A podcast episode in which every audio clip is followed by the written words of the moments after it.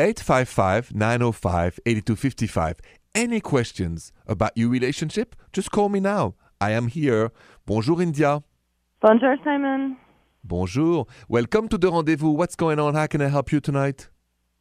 Well, uh, I met a guy through a mutual friend at a party, and, um, you know, we, we talked and we hung out a little bit, and we actually ended up, like, fooling around a little, and then okay. um, I just don't really like him at all. He keeps texting me. He texts me, like, five to ten times a day, and I don't even answer, and I don't know how to tell him that I'm not interested. I don't know how to turn him down, like, nicely.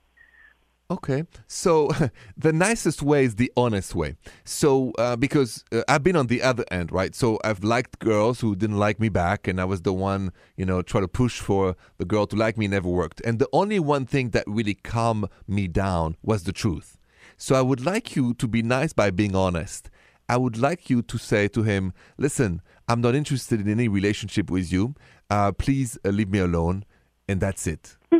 Once you do this, India, he gets the message. There's no more if and buts. When a girl did that to me, that's how I know. So I, I suggest you do this.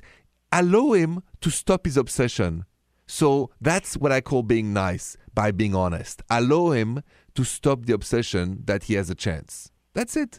And if he says why, don't have to answer anymore. No more answer after what you have to say. And after a while, leave you alone because you've closed the chapter. But you have to put a stop to this. You think you can do that? I think I can do that. Okay, good.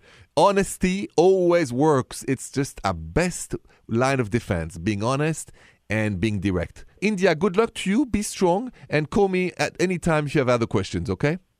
Okay, thank you. We always talk about how to start a relationship, but I want to talk more about how we should end relationships and what I've learned. So that's next. Stay with me.